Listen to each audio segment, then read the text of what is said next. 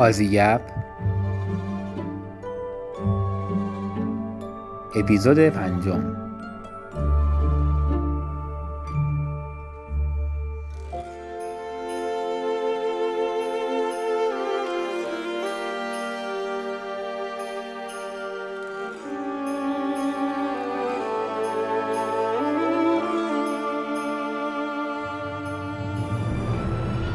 سلام، من ایمان هستم و خوش اومدید به پادکست آزی گپ. آزی گپ پادکستی است برای گپ و گفت در خصوص استرالیا. قبل از هر چیز تشکر ویژه دارم از دوستانی که اپیزودهای ما را از طریق کست‌باکس گوش دادن. تقریباً در یک بازه چهارده روزه مخاطبین ما در کست‌باکس بیش از چهار برابر شدن و این خیلی برای پادکست ما ارزشمنده. در کست‌باکس و تلگرام ما رو میتونید با سرچ نام آزی گپ با اسپل اوز جی ای پی پیدا کنید. خیلی ممنونم از دوستانی که فیدبک و کامنت میفرستن و خیلی سپاسگزارم از دوستانی که مهمان برای اپیزودهای آینده معرفی میکنن. مقدمه رو مختصر کنیم و بریم بخش اول از گپ و گفت من با دریا از سیدنی رو بشنویم. سلام دریا، روزت بخیر. خوشحالم که تو این اپیزود مهمون آزی گپ هستی. میخوام که از خودت و آغاز برنامه مهاجرت شروع کنی و برامون تعریف کنی. سلام، خیلی خوشحالم که دارم باهاتون صحبت میکنم. امیدوارم که گفتگوی خوبی باشه. اول بگم که من دریا هستم، چهار ساله که سیدنی زندگی میکنم. اینکه بخوام بگم اصلا چی شد که ما اومدیم، من فکر میکنم توی خیلی از خانواده‌های ایرانی همیشه انگار یه دغدغه‌ای هستش که اصلا مهاجرت بکنیم نکنیم.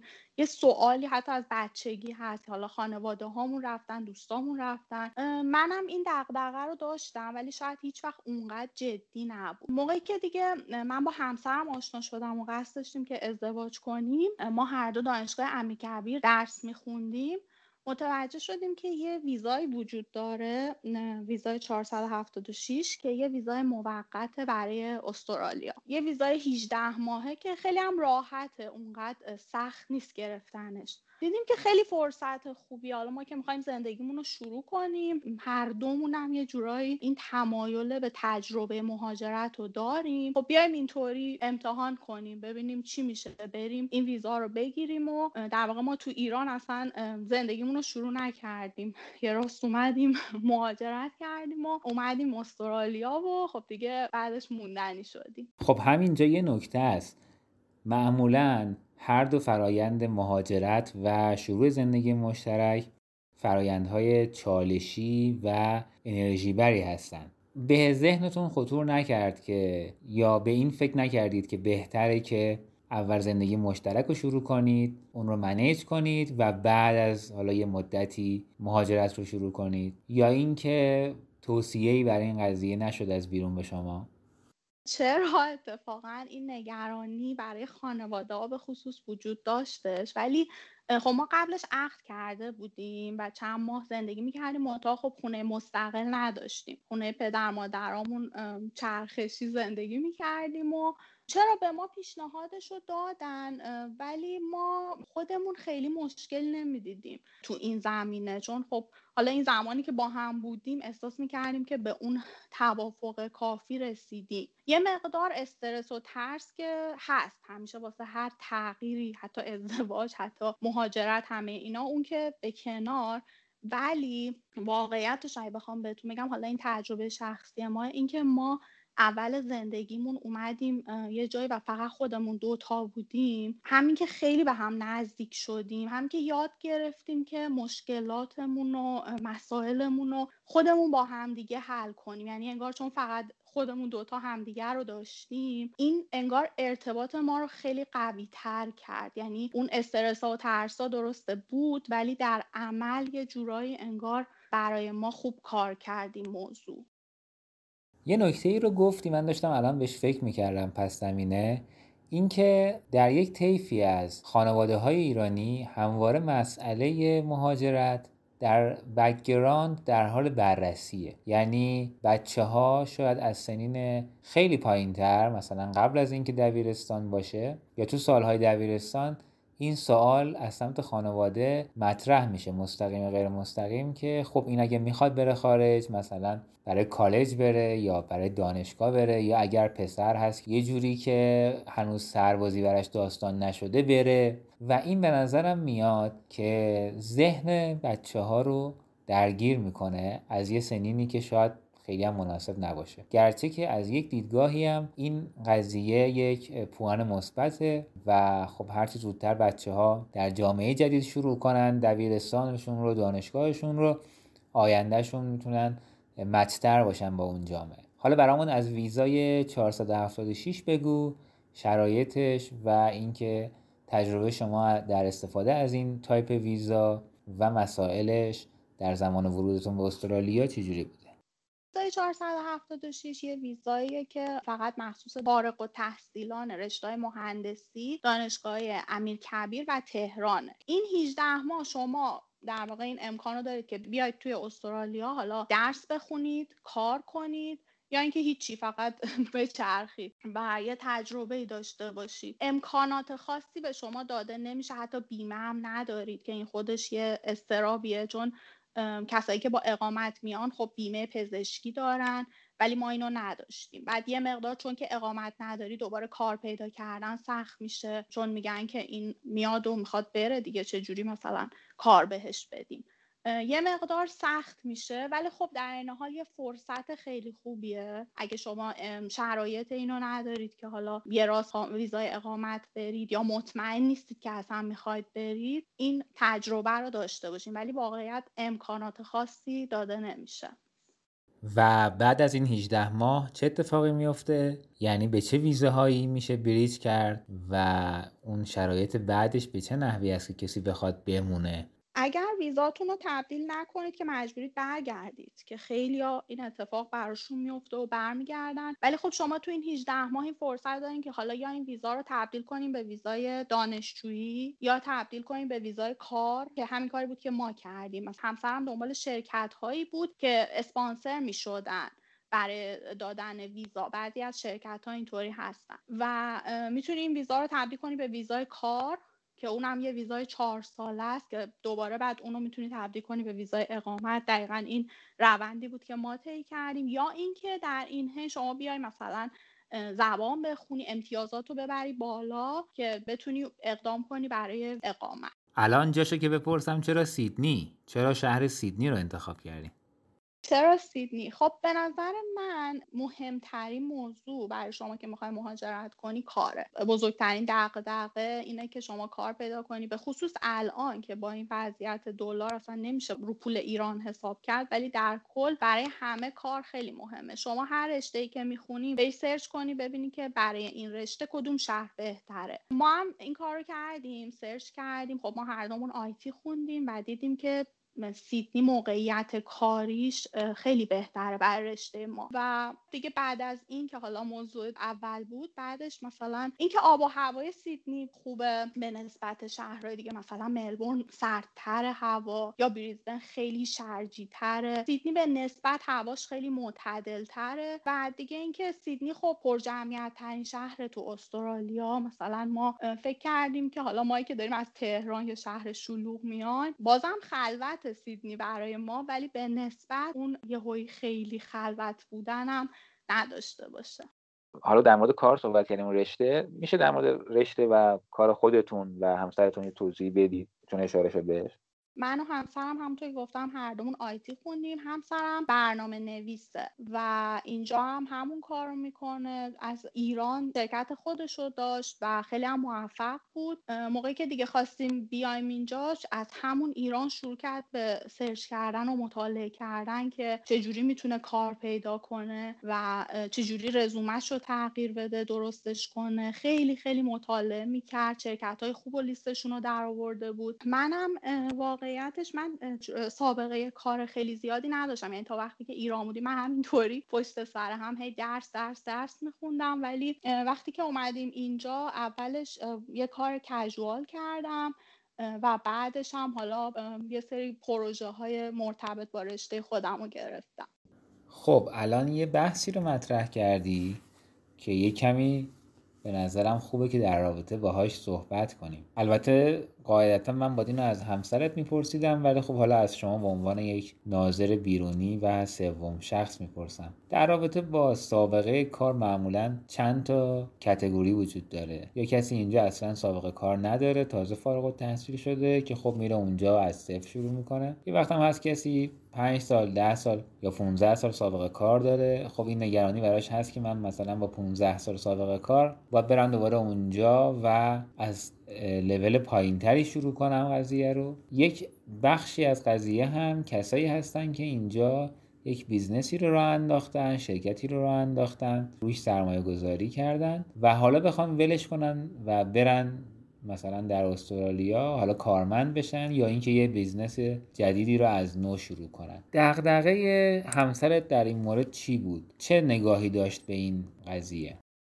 واقعیتش پررنگ بود صد درصد، چون همسرم هم خیلی به کارش علاقه داره و خیلی خیلی اون موقعی هم که توی ایران کار میکرد، چون این یه استارتاپ بود که در واقع همسرم راه انداخت همراه برادرش و اون موقعی که دقیقاً داشت به موفقیت میرسید ما اومدیم. موضوع اینه که اولش که ما اومدیم همسرم به طور کامل کار ایرانش رو کنار نذاشت و داشت فعالیت میکرد، یعنی اینجوری نبود که مثلا یهو همه چی رو از دست بده. ولی خب سبک سنگینایی که کردیم و اینکه شاید بتونم بگم ما هر دومون یه مقدار آدمای اهل ریسکی هستیم و صد درصد خب برا برای سخت بود این تصمیم، ولی دوست داشتیم که تجربه کنیم، دوست داشتیم که این کار بکنیم و خب الان هر دومون خیلی راضیم که این کار کردیم. با اینکه خب الان اون کارم توی ایران موفق شده، ولی هیچ وقت همسر من پشیمون نشد از این تصمیمی که گرفت. به هر حال همیشه باید یه چیزایی رو از دست بدی و یه چیزای دیگه به دست بیاری. آره دیگه، اون ترید آف تو همه تصمیمات وجود داره. خب برگردیم سمت سیدنی. میخوام ببینم که تجربه شما از سیدنی تو این مدت چی بوده؟ به عنوان کسی که از تهران که یه شهر خیلی شلوغ هست رفته به سیدنی، شما سیدنی رو چه جوری دیدی و چه حال و هوایی برات داشت؟ سیدنی خب خیلی شهر قشنگه، یعنی فکر کنم اینو دیگه همه میدونن. از نظر طبیعت، از نظر اینکه یه شهر ساحلیه، همون لحظه که ما وارد شدیم این زیبایی طبیعت و این بزرگی، اصلا انگار همه چی بزرگه، نمیدونم یه جور جالبیه. یا مثلا این آسمون سیدنی که اصلا من یه همچین آسمونی تا حالا ندیدم، یه جوری انگار خیلی نزدیک به زمین، هم یه طبیعت خیلی بکر و قشنگی داره. حالا فکر میکنم خیلی از جاهای استرالیا اینجوریه، ولی خب من درباره سیدنی صحبت میکنم. چیزهای دیگه‌ای که جالبه اینه که سیدنی خب یه شهر مالتی کالچراله، یعنی اینجوری نیست که مثلا شما احساس غریبگی نمی‌کنی، چون در واقع من همیشه با استرالیایی‌ام که صحبت میکنم به ما میگن که آره شما فکر نکنین اینجا مثلا شما مهاجری، ما هم مهاجریم، همه اینجا خارجی هم. این یه حس خوبی به شما میده که یهو حس نمی‌کنی اومدی یه جایی که تو مثلا غریبه‌ای. یا مثلا من یه بار توی اتوبوس نشسته بودم، واسه خودم خیلی جالب بود، دیدم کنارم مثلا یه آدم بودایی نشسته با همون لباس، یا اونور مثلا خب یه خانواده ایژی‌ام بودن، اونور یه عده داشتن ایتالیایی صحبت میکردن. این خیلی جالبه، یعنی من اینو خیلی دوست دارم به عنوان یه مهاجر. دیگه از چیزایی که بخوام درباره سیدنی بگم اینه که خب خیلی بزرگه، خب جمعیتش به نسبت این بزرگیش کمه، ولی برای آدمی مثل من که حالا از تهران اومدم به شلوغی عادت دارم، اینجوریه که خب من از این آرامش و خلوتی دارم لذت میبرم، ولی یه موقعم که هوس کنم برم یه جای شلوغ، سیدنی اون جاهای شلوغو داره. مثلا یه سری از محله ها شلوغ‌ترن، یا مثلا مرکز شهر شما هر زمان بری همیشه شلوغه. البته خود استرالیایی‌ها اصلا دوست ندارن، یا مثلا اگه توی محله زندگی میکنن معمولا همونجا فروشگاه میرن، همونجا رستوران میرن، همونجا میمونن. ولی خب ما اینطوری نیستیم، ما همش دوست داریم جاهای جدید رو امتحان کنیم. مثلا خیلی ما میریم مرکز شهر، تا یادم چند بار همین همسایه‌های استرالیایی بهشون میگفتم دارم میرم سیتی، خیلی براشون عجیب بود، خودشون اصلا به اون صورت نمیرن مگه اینکه کاری براشون پیش بیاد. در کل اینکه خیلی شهر امنیه، امنیتش خیلی جالبه، آدما در کل خیلی خوبن، آدما گرمن. من فکر میکنم کل غرب اینطوری نیست، اینا هنوز انگار خیلی، چون به سمت تکنولوژی نرفته هنوز. تکنولوژی یعنی همه چی هست، ولی خب یه تعادلی هست. مثلا زندگی ها هنوز خیلی خانوادگیه. اون گرما رو توی آدما حس میکنی که بهت لبخند میزنن، تو خیابون بهت سلام میدن، یا اگه برات مشکلی پیش بیاد بهت کمک میکنن، که من خودم خب خیلی تجربهشو داشتم. همه اینا در کنار هم برای من سیدنی رو خیلی دوست داشتنی کرده.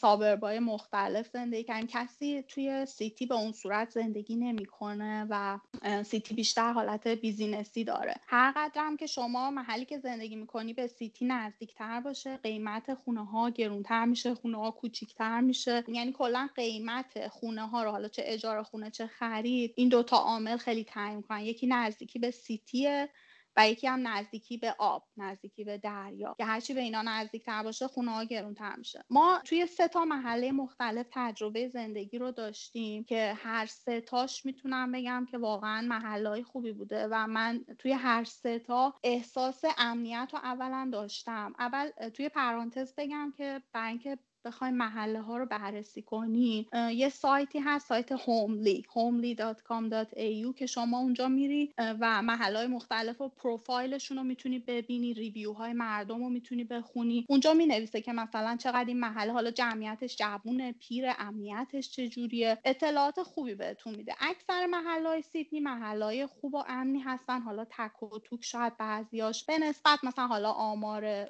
جرم و اینا توش بالاتر باشه. مثلا ما یه تجربه جالبی که داشتیم، همسرم یه بار موبایل خریده بود آنلاین و اینو که برای ما آوردن همینجوری گذاشته بودن جلوی در و رفتن. یعنی ما که اومدیم به همینجوری مونده بودیم که خب اینو نمی‌دونستن، که مثلا به همسرمون گفتیم، گفت نه اینجا اصلا اینطوری نیستش، اینجا امنه، این محله خیلی محله امنیه. واقعا هم اینطوری بود. یعنی به مرور به ما ثابت شد. مثلا در خونه‌ها رو اصلا قفل نمی‌کردن یا شیشه‌های ماشینا رو بالا نمی‌دادن و دزدی هم صورت نمیگرفت. خب بر ما یه مقدار اینا جالب بود. یه کشوریه که شما با همسایه ها ارتباط داری، شاید خیلی از کشورهای غربی اینطوری نباشه. یعنی یه کشوریه که شما میتونی بری در خونه همسایه رو بزنی و مثلا باهاش معاشرت کنی. من توی تک تک این محله هایی که بودم با همسایه ها ارتباط خیلی خوبی داشتم. مثلا همون اولم هم که میای بهت خوش آمد میگن. اخیراً هم که توی این خونه جدیدی که اومدم همینطوره. حالا به خاطر کرونا فرصت نشده که بخوایم بیشتر همدیگر رو ببینیم، ولی خیلی استقبال میکنن. خانم همسایم به منم گفت گفت ما همسایه ها همه همدیگر رو میشناسیم ولی خیلی وارد زندگی هم نمیشیم، که این خب بر من نکته جالبی بود و گفتش که حالا حتما همدیگر رو میبینیم، برای چایی میایم پیش هم و این حالتشو من دوست دارم. پس میگی که هنوز روابط اجتماعی خیلی فیزیکی هست و تعاملات بین همسایه ها وجود داره. البته ما توی تهران مثلا این روابط اینجوری که تو داری میگی دیگه خیلی کم میبینیم. یعنی اینکه توی آپارتمان از همسایه بالایی یا همسایه پایینی کسی با خبر باشه و رفت و آمدی داشته باشه اینجوری خیلی کمتر شده نسبت به قبل. و تو داری میگی که اونجا این روابط رو با همسایه‌هات میبینی و این تعاملات وجود داره. ولی یه بحثش هم فکر می‌کنم همین آپارتمان نشینیه که شما گفتین. خب اینجا هم مثلا من دوستام که توی آپارتمان زندگی میکنن خیلی این تعاملا رو ندارن، ولی محله ها یا قسمت هایی از محله ها که بیشتر خونه هستن این حالت انگار بیشتر توشون مونده، چون اکثرا خانواده‌ان، کسایی که توی خونه ها هستن یا افراد سن بالا به خصوص. خب من خودم اصلا توی دوستیام این محدودیت سنیه رو ندارم. مثلا با خیلی خانمای سن بالا یا خانواده‌های سن بالا دوست شدم. اونا انگار خب شاید زمان بیشتری دارن، علاقه بیشتری دارن، اونا خیلی از این نظر بهترن. ولی خب با جوونا من باز این تجربه رو داشتم. از نظر اینکه بهتون بگم چقدر کمک میکنم با آدم، مثلا یه همسایه استرالیایی توی همون خونه اول داشتیم که انقدر با محبت بودن. به من میگفت من مثل مادر تو هم، مادر استرالیایی تو هم. ما خونه رو مبله گرفته بودیم، مثلا خیلی چیزا من نداشتم اون خانم به من میداد. یا مثلا وقتی که پدر مادرم اومدن دیدن من، پدر مادرمو دعوت کرد خونه‌شون. حتی برای مثلا پدر مادر من خیلی دلگرمی بود این اتفاق. یا مثلا خونه بعدی که رفتیم، من صاحب خونم خونهشون پشت خونه ما بود. بعد یه زن و شوهر به نسبت جوونی هم بودن. خب ما با اینا اینجوری نزدیک نشدیم که حالا رفت و آمد کنیم، ولی همینا خیلی حواسشون به ما بود. یعنی مثلا فرض کنین ما تازه ماشین خریده بودیم و وقتی که ماشین رو تحویل گرفتیم آوردیم دیدیم که بنزین نداره. یه دفعه مثلا این همسایه‌مون دید که ما اینجوری درگیریم، اومد با ماشین خودش ما رو برد، مثلا برامون بنزین آورد، خودش حتی با این پمپی که داشت برامون بنزین ریخت. یا مثلا توی حیاطشون هر موقع سبزی، میوه، این چیزا رو داشتن برام میومدن میذاشتن دم درمون. یا مثلا مرغ داشتن، همیشه برای ما تخم مرغ می آوردن. یعنی اینجور ارتباط ها رو همیشه برقرار می کردن. داریم در مورد یه سابرب تو سیدنی صحبت می کنیم، بعد میگه طرف مرغ داره. اینجا اون حالت روستایی رو هنوز حفظ کرده. برای ما هم اولش خیلی عجیب بود، ولی الان دیگه خیلی عادی شده و حتی خودمونم به فکرشیم که مرغ داشته باشیم. خیلی ها مرغ و خروس نگه میدارن، تخم مرغای خودشون رو استفاده میکنن، سبزی میکارن، میوه میکارن و از محصولات خودشون استفاده میکنن یا حتی اینا رو میفروشن. خیلی ها همون نزدیک خونهشون مثلا یه جایی دارن، میرن اینا رو میفروشن. خیلی هم همه دوست دارن چون میگن ارگانیکه و این حالت‌ها رو هنوز اینجا حفظ کرده.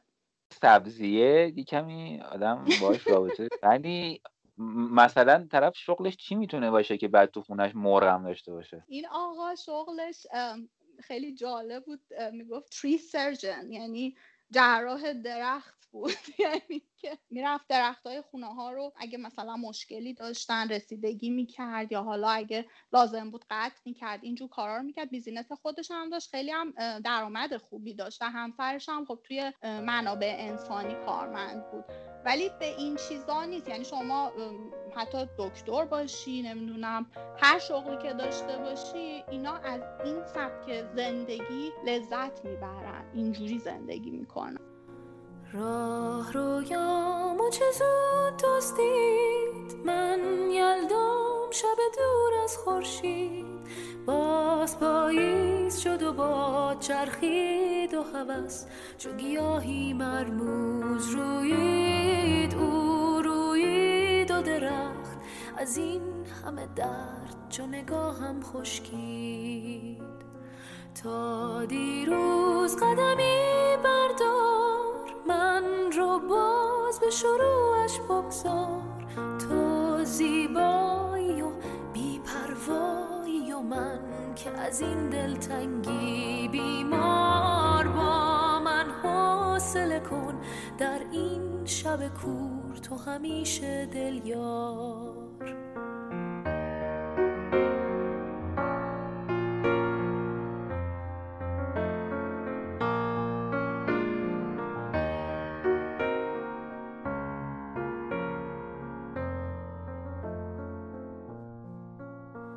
شب بیدار منی، همه جا تکرار منی، گرچه بی من گرچه که دور، دل من دل یار منی.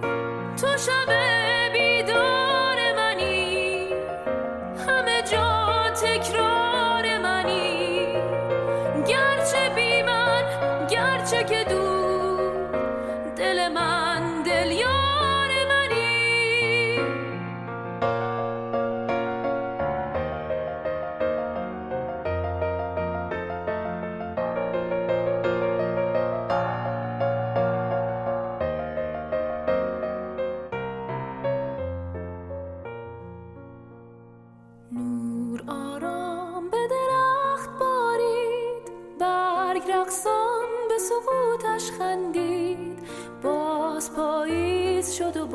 چرخید و هوس چو گیاهی مرموز رویید. او رویید و درخت از این همه درد چو نگاهم خشکید. ماه پنهانه و راه دشوار، من در حال غروبم این بار، باش در خوابم و در بیدارم و من رو در این تنهایی نگذار، با من حوصله کن در این شب کور، تو همیشه دل یار، تو شب بیدار منی، همه جا تکرار منی، گرچه بی من گرچه که دور، دل من دل یار منی. در رابطه با هزینه مسکن، سیدنی یکی از شهرهایی هست که به نظر میرسه هزینه مسکن توش گرونه. وقتی تو سایت های مقایسه میری و مقایسه میکنی سیدنی رو بقیه شهر رو، میبینی که هزینه مسکن کمی زیاده. حالا یه بحثش اینه که این به خاطر همون تمرکز جمعیت، یه بحثش این است که درآمدها بالاست، واقعا درآمدها بالاتر از جای دیگه است، یا یا واقعا شما احساس کردی که هزینه مسکن گرون‌تره؟ والا هزینه مسکن که زیاده. خب یعنی شما حتی یه اتاق شیر توی یه خونه بگیری حداقل سیصد دلار باید بدی.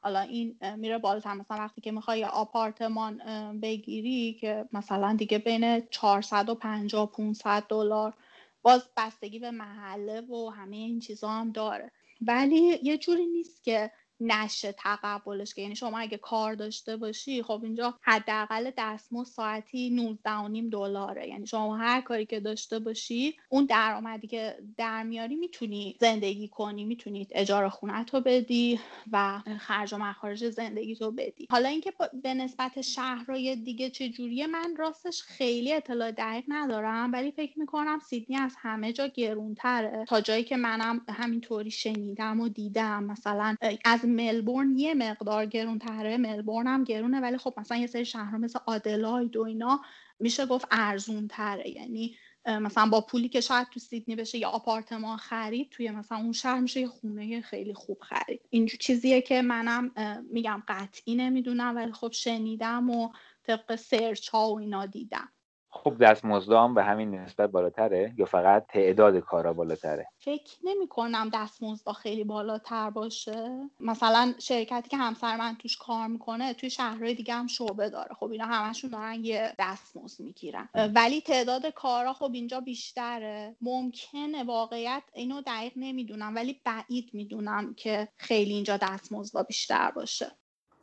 یه کمی ریزتر بشیم روی تعامل با جامعه استرالیا و دوست دارم از زاویه غیرکاری بهش نگاه کنیم، چون یه وقتی هست که یه نفر فقط میره دانشگاه و میاد، فقط میره سر کار و میاد و خیلی تو محیط‌های غیر رسمی تعامل نداره. اما من دوست دارم که ببینم تو این رابطه رو چجوری ساختی و تجربت از یه رابطه با چه استرالیایی چه سایر مهاجرین به چه صورت بوده؟ اینجا میگم همونطور که گفتم همه جور آدمی خب هست، ولی اکثریت مردم به نظر من خیلی رفتارشون دوستانه هست و سخت نیست ارتباط گرفتن باهاشون. منتها خب آدم باید بلد باشه چجوری ارتباط برقرار کنه. اولا خب مثلا خیلی از ما ایرانی‌ها یه مقدار خجالتی هستیم، به خصوص حالا فکر میکنیم شاید زبانامون اونقدر خوب نیست، در حالی که مثلا وقتی که میای اینجا، ما اولش که اومده بودیم مثلا حرف میزدیم، به ما میگفتن خب شما چند وقت اومدیم، ما میگفتیم مثلا فرض کنی یه ماه یا یه ساله، بعد میگفتم واقعا چقدر شماها زباناتون خوبه، چجوری خوش با حالتون، مثلا یه زبان دیگه شما اینجوری خوب صحبت میکنید که اصلا خب ما خودمون فکر میکردیم خب ما اصلا قابل مقایسه نیست زبانامون با اینا، ولی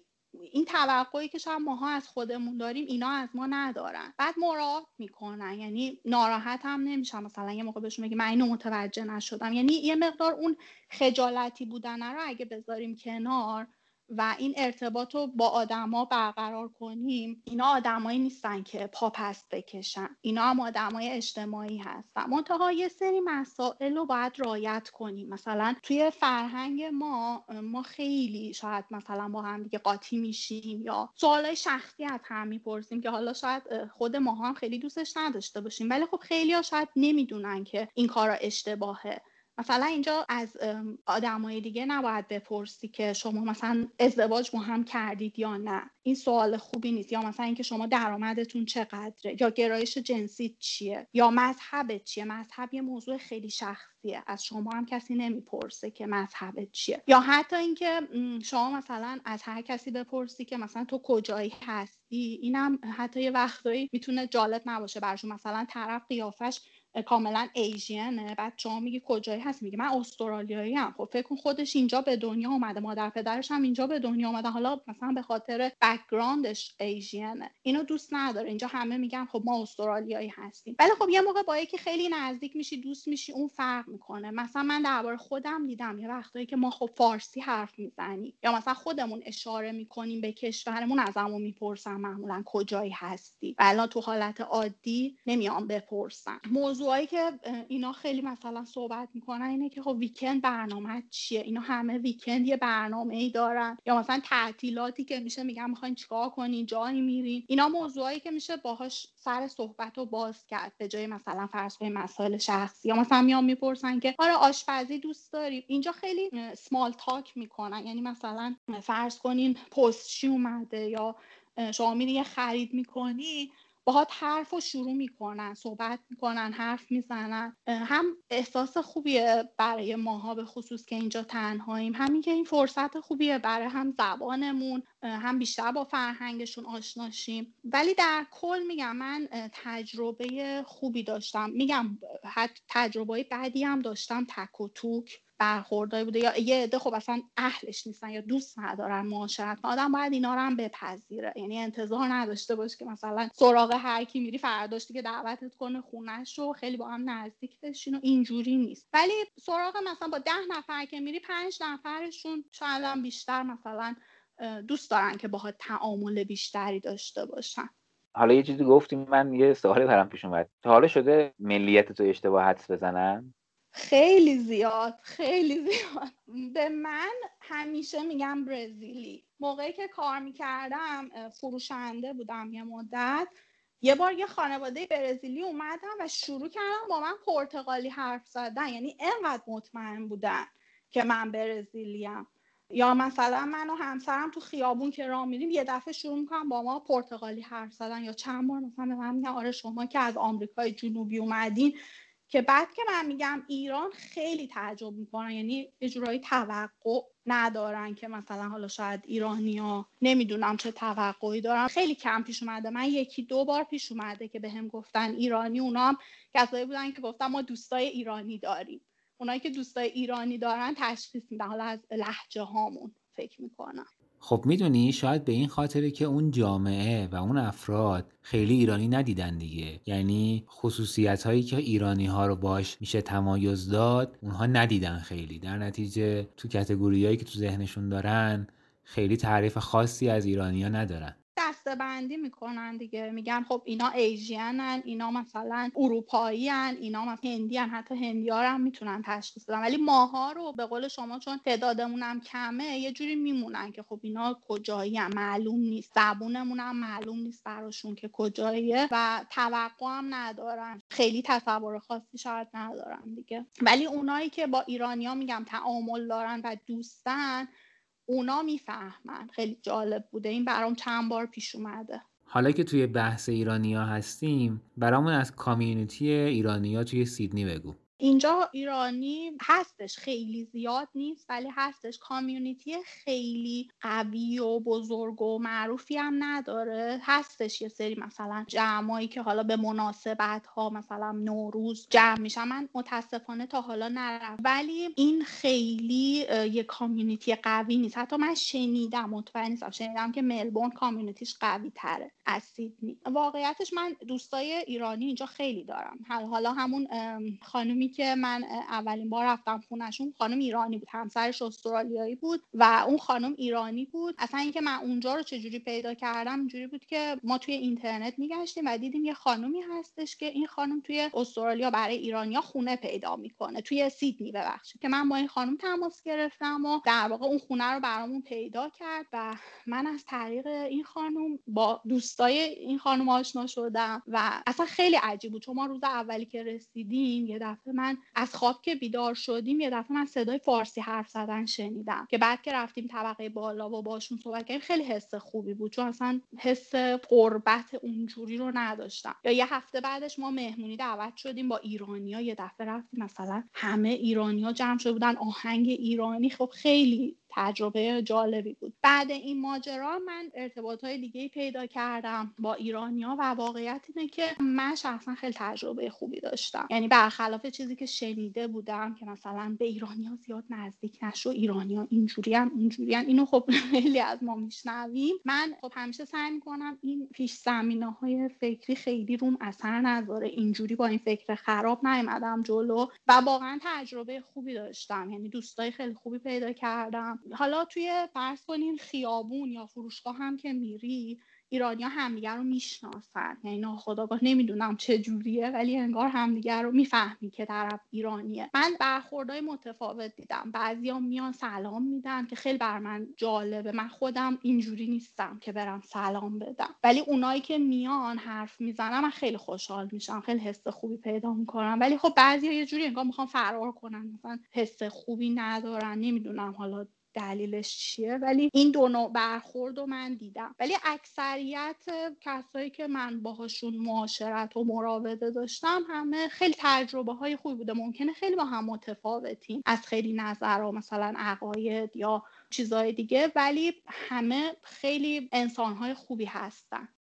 حست رو در مورد اون روز اول که گفتی من دلم میخواد که بیشتر در موردش صحبت کنیم، در مورد اون روزای اول، اون ماهای اول، این که بالاخره تو از ایران که میخواستی بری یه شناختی داشتی، یه پیشفرضایی داشتی نسبت به جامعه استرالیا. توی اون ماهای اول و برخوردهای اول چه اتفاقی برای این پیشفرضا افتاد؟ چقدرش درست بود، چقدرش اشتباه بود؟ چه تفاوت‌هایی دیدی واقعیت نسبت به پیشفرضای تو؟ و کلا در مورد اون حس اولیت، اون برخوردهای اولیه‌ای که داشتی با استرالیا برامون تعریف کن.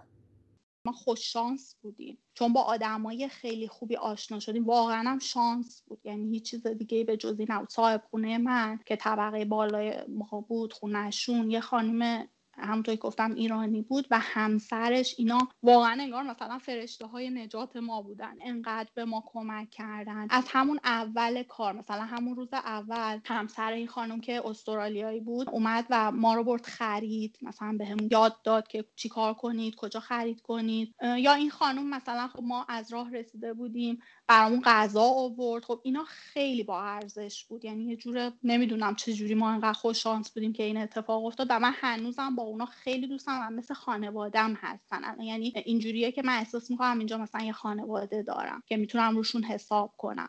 و بعد همسایه‌مون همونجا توی اون خونه خانواده استرالیایی بودن که گفتم بهتون مثلا به من میگفتن مثل مادرتم و چقدر به من کمک کردن. خب ما اون موقع نه ماشین داشتیم نه اطلاعات خاصی داشتیم، ما رو میرسوندن این ور اون ور می‌بردن. من مثلا آشپزی بلد نبودم، این خانم خیلی به من کمک کرد، خیلی چیزا به هم یاد داد و من از این نظر خیلی حس خوبی داشتم. یعنی حالا جدا از این که ما وارد این کشور شدیم یه دفعه انگار اصلا این جوش و قشنگیش و اینا ما رو گرفت، یعنی خوشم اومد خیلی، هم من هم همسرم حس خیلی خوبی نسبت به اینجا داشتیم. خب ماهای اولش که هانیمونه، که این هانیمون تموم شد و رفتیم به مرحله بعدی.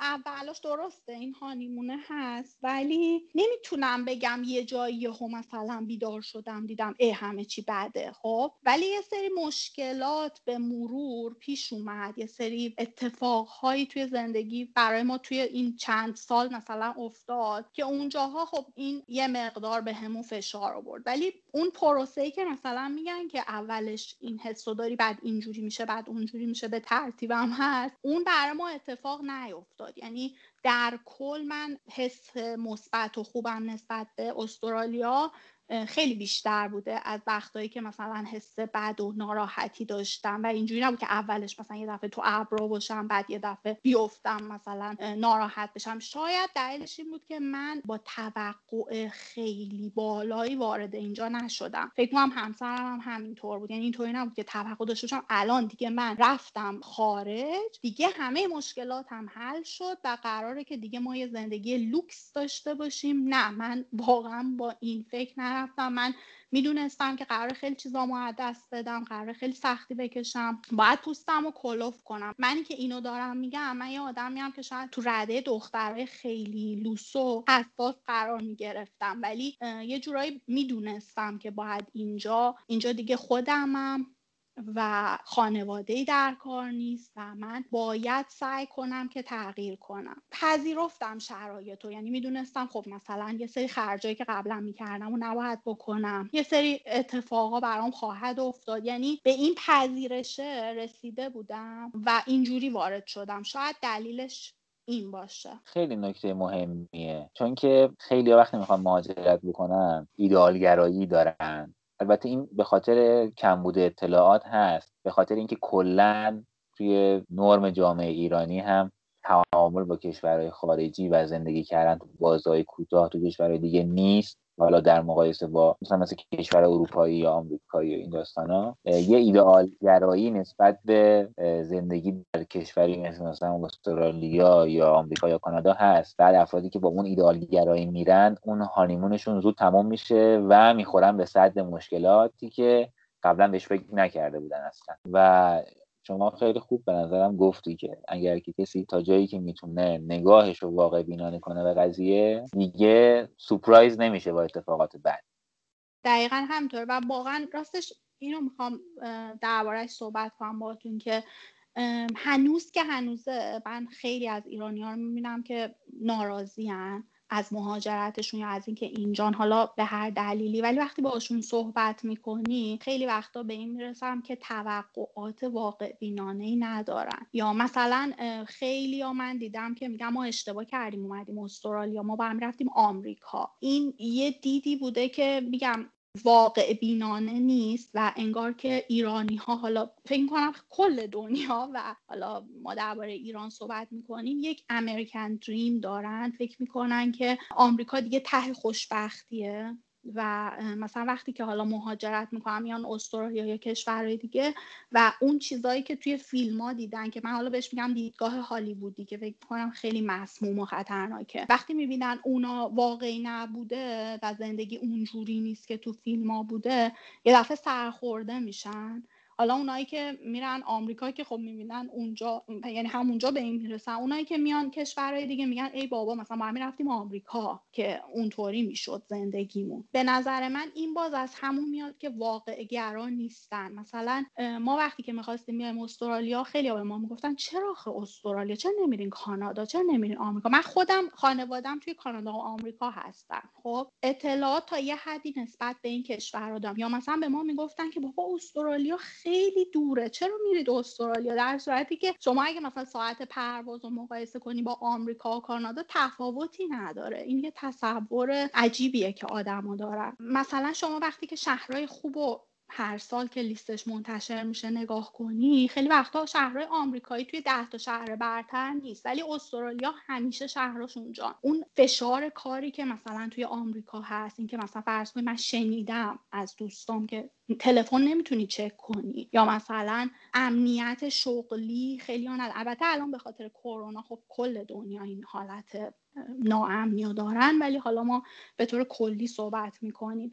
یا استرسی که وجود داره، اینجا اینطوری نیست. من موقعی هم که میخواستم بیام با یکی از دوستام که اینجا تجربه استرالیا رو داشت صحبت کردم، میگفت استرالیا یه جور شیرازی طوره مثلا، میگفت خیلی همه ریلکس. اینجا مثلا اصطلاحی هم که خیلی توش معروفه، همه میگن نو وریز، یعنی بی خیال، یعنی نگران نباش. همه ی حالت این آرامش رو دارن، اون مسابقه اینجا وجود نداره. اینا خیلی چیزای با ارزشیه، منتها آدما خیلیا فکر میکنن که نه الان فقط مهم اینه که تو بری سری خارج، بنز و بمو بخری، خونه فلان بخری، مارک مثلا تو استرالیا چرا مارک فلان و بیسار نیست، که خب ماهایی که ایرانی هستیم انگار مثلا بیشتر به خاطر فیلم‌ها یا حالا تعداد مهاجرای بیشتری که به آمریکا بوده، انگار مثلا برندهای آمریکایی رو میشناسیم. من خیلی از ایرانی‌ها شنیدم هی ناراحتیشون اینه که چرا اون برندها الان اینجا نیست، در صورتی که اینجا یه عالمه برندهای جایگزین هست که خیلی هم با کیفیت و خوبه. یا مثلا اینجا استارباکس که حالا قهوه‌هاش خیلی تو دنیا معروفه، خیلی کمه، به خاطر اینکه قهوه‌های استرالیا رو هیچ جا نداره، انقدر که این قهوه‌های اینا خوشمزه است. مثلا من مامان بابام که چای خور بودن اومده بودن استرالیا، همش قهوه می‌خواستن، هر جا که می‌رفتیم گفتم ما قهوه سختم بخواد. ولی هنوز مثلا من دوستام اونایی که تو ایران هم میگن شما چرا نمیرید استارباکس؟ یعنی انگار اون ایدئاله برای همه شده برندهای آمریکایی، مغازه‌های آمریکایی، زندگی آمریکایی، که به نظر من خیلی واقعی نیست. و اگه با اون تصور آدم مهاجرت کنه حتی به خود آمریکا، میره و سرخورده میشه. اینی که گفتی برام جالبه، یعنی اینکه یه نفری مهاجرت کرده به استرالیا ولی الان ناراضیه که چرا الان فلان برند آمریکایی توی استرالیا نیست یا خیلی در دسترس نیست. به نظرم حرف درستی زدی، باید این متر و مقیاس ها رو اصلاح کرد. به عنوان مثال یه نفری تمام تصورش از زندگی در خارج از ایران بر اساس فیلمای هالیوودی بوده که دیده، اون با اونها توی ذهن خودش یک سبک زندگی، یک الگو ساخته. حالا مهاجرت کرده به یک کشوری مثل استرالیا و شروع میکنه با همون متر و مقیاسی که بر اساس فیلم ها تو ذهن خودش ساخته مقایسه کردن. به نظرم میرسه که یک روند ناراحت کننده یه دیگه. این همه تلاش و حالا به هر روشی که باشه، سختی که داره میکشه برای مهاجرت کردن به استرالیا، در نهایت به خاطر یک متر و معیار نامناسب تبدیل میشه به حس آزاردهنده یا سرخوردگی یا احساس اینکه کسی تصمیم اشتباه گرفته، چون که داره میبینه سبک زندگی که اونجا هست به صورت ریستر، برندا و محصولات و همه اینها با اون چیزی که این همیشه تو ذهنش به عنوان یک مرجع ساخته متفاوته. یه وقتایی واقعا بامزه میشه یه سری از حرفا. مثلا خب ایرانی‌ها خیلی‌ها میرن ترکیه، مثلا من از خیلی‌ها میشنوم که ناراحتن که خب چرا اینجا ال‌سی وای کیکی نیست. مثلا این یه ذره برای من دیگه بامزه میشه یه سری حرفایی که میزنن. یا مثلا انتقادایی که از استرالیا میکنن یه مقدار عجیبه برای من. مثلا میگن که استرالیا طبیعتش قشنگ نیست، مال ایران یه چیز دیگه بود. خب ایران هم خیلی قشنگه، من اصلا کاری به اون ندارم، ولی مثلا میگن که طبیعت استرالیا انگار جوندار نیست. نمیدونم، اینا یه ذره حرفاییه که من نمیتونم درک کنم. خب نظرها متفاوته، ولی من میگم انتقادام حتی باید منطقی تر باشه. یا مثلا یه چیز دیگه که خیلی من برام عجیب بود این بود که میگن که خب اینجا اصلا برخورد با مشتری و بلد نیستن، ایران خیلی خوب بود. انگار که من یه جای دیگه‌ای زندگی می‌کردم، الان دارم یه تجربه دیگه می‌کنم. چون مثلا یکی از خوبی‌های اینجا، یکی از خوبی‌های بزرگش برای من خدمات بعد از فروش و برخورد با مشتری. البته خب تو این چهار سالی که من از ایران اومدم نمیدونم، شاید ایران خیلی بهتر شده. نمیدونم چرا بعضیا این تفکراتو دارن، شاید انعطاف کافیو ندارن، میخوان دقیقاً همون روشی که زندگی می‌کردن، همون چیزایی که می‌خریدن، همون کارهایی که می‌کردن و بیان اینجا تکرار کنن. ولی خب تو با مهاجرت داری خیلی تغییر بزرگی تو زندگیت ایجاد می‌کنی، پس باید خودت هم یه ذره تغییر بدی، یه ذره انعطافتو ببری بالا، چیزای جدید رو امتحان کنی، ذهنتو باز کنی، بدبین نباشی. فکر می‌کنم اینطوری زندگی خیلی برات راحت‌تر میشه. ببین، ولی یه مرزی وجود داره. اگر که یه نفری بخواد همه چیزشو عوض کنه، یه کمی اون احساسی که من اینمو نداره دیگه. میدونی حرفت درسته ها، که نمیشه خودمون رو از ایران اصلا از هر جا یا یا حتما مهاجرت به خارج کشورم که نه، اصلا خودت از زندگی مجردی نمیتونی کپی پیست کنی در زندگی متأهلی. همینجوری خودت از ایران و توی تهران نمیتونی کپی پیست کنی دقیقاً در سیدنی ایمان رو یا دریا رو، هر کسی رو با همه مشخصاتی که داره و سبک زندگیش میبرم میذارم یه جای دیگه و حالا اونجا هم باید محیط یه جوری باشه که این صد درصد احساس رضایت کنه. اما اگر که طرف بخواد صد درصد هم عوض بشه که شاید اصلا درست نباشه. بالاخره هر کسی مختصات و مشخصات فکری داره، درست. یه سبک زندگی شخصی هم داره. فکر میکنم که جامعه‌ای میتونه موفق باشه که بالاخره افراد با سبک زندگی‌های متفاوت، یعنی در یک مقیاسی، در یک استیلی، اگر آدم ها با هم تفاوت داشته باشن، این تفاوت رو بتونه جوابگو باشه. منم با شما موافقم. من کاملا این تعادله رو من و همسرم هم سعی میکنیم تو زندگیمون داشته باشیم. ما فیلم‌های ایرانی میبینیم، آهنگای ایرانی گوش میدیم، کتابای ایرانی میخونیم، با ایرانی‌ها در ارتباطیم، غذاهای ایرانی میخوریم. یعنی اینجوری نیست که یهو دیگه اصلا کلا فراموش کنیم ما کی بودیم و چی بودیم، چون مگه میشه مگه میشه ما نیمی از وجودمون، اگه نگم همش، متعلق به ایران دیگه، نمیشه که یه دفعه اینا از خودمون دور کنیم. ولی منظور من بیشتر روی همون انعطافه بود و سطح توقعات رو پایین آوردن. ذاتاً انسان وقتی که از یک خاطره یا از یک برهه زمانی دور میشه، اون خاطرات بدش رو میذاره کنار، خاطرات خوبش رو تو ذهن داره. البته حالا ممکن نقطه مقابلش هم باشه، بستگی داره این که طرف دلش تنگ شده برای یه جایی یا نشده، یا این که مثلا برای یه نفر دلش تنگ شده یا نه. یه وقت ممکنه هم نه، تو همه خوبی‌ها رو فراموش کنی، فقط بدی‌ها رو یاد بمونه. ولی فکر می‌کنم این بحثی که گفتی که ایرانی‌ها ممکنه اونجا بیان بگن که طبیعت ایران بهتر بود یا نمیدونم نایت لایف ایران بهتر بود، هرچی که بود، چون دلشون برای ایران تنگ شده، اون نقاط منفی رو ذهنشون ناخودآگاه یا خودآگاه پاک کرده و یه تصور خوبی میمونه. چون آدم خیلی میبینه مثلا میوه اینجا مزه میوه های ایران رو نمیده. حالا تو نمیخوای بیای به طرف چالش کنی که خب مثلا شما برو میزان سمومی که استفاده میشه مثلا برای محصول کشاورزی در ایران رو نگاه کن، با اینجا مقایسه کن، بعد اون وقت مثلا بیاد از صحبت کن. طرف بدی‌ها رو میذاره کنار، تو ذهن خودش میاد یه ایران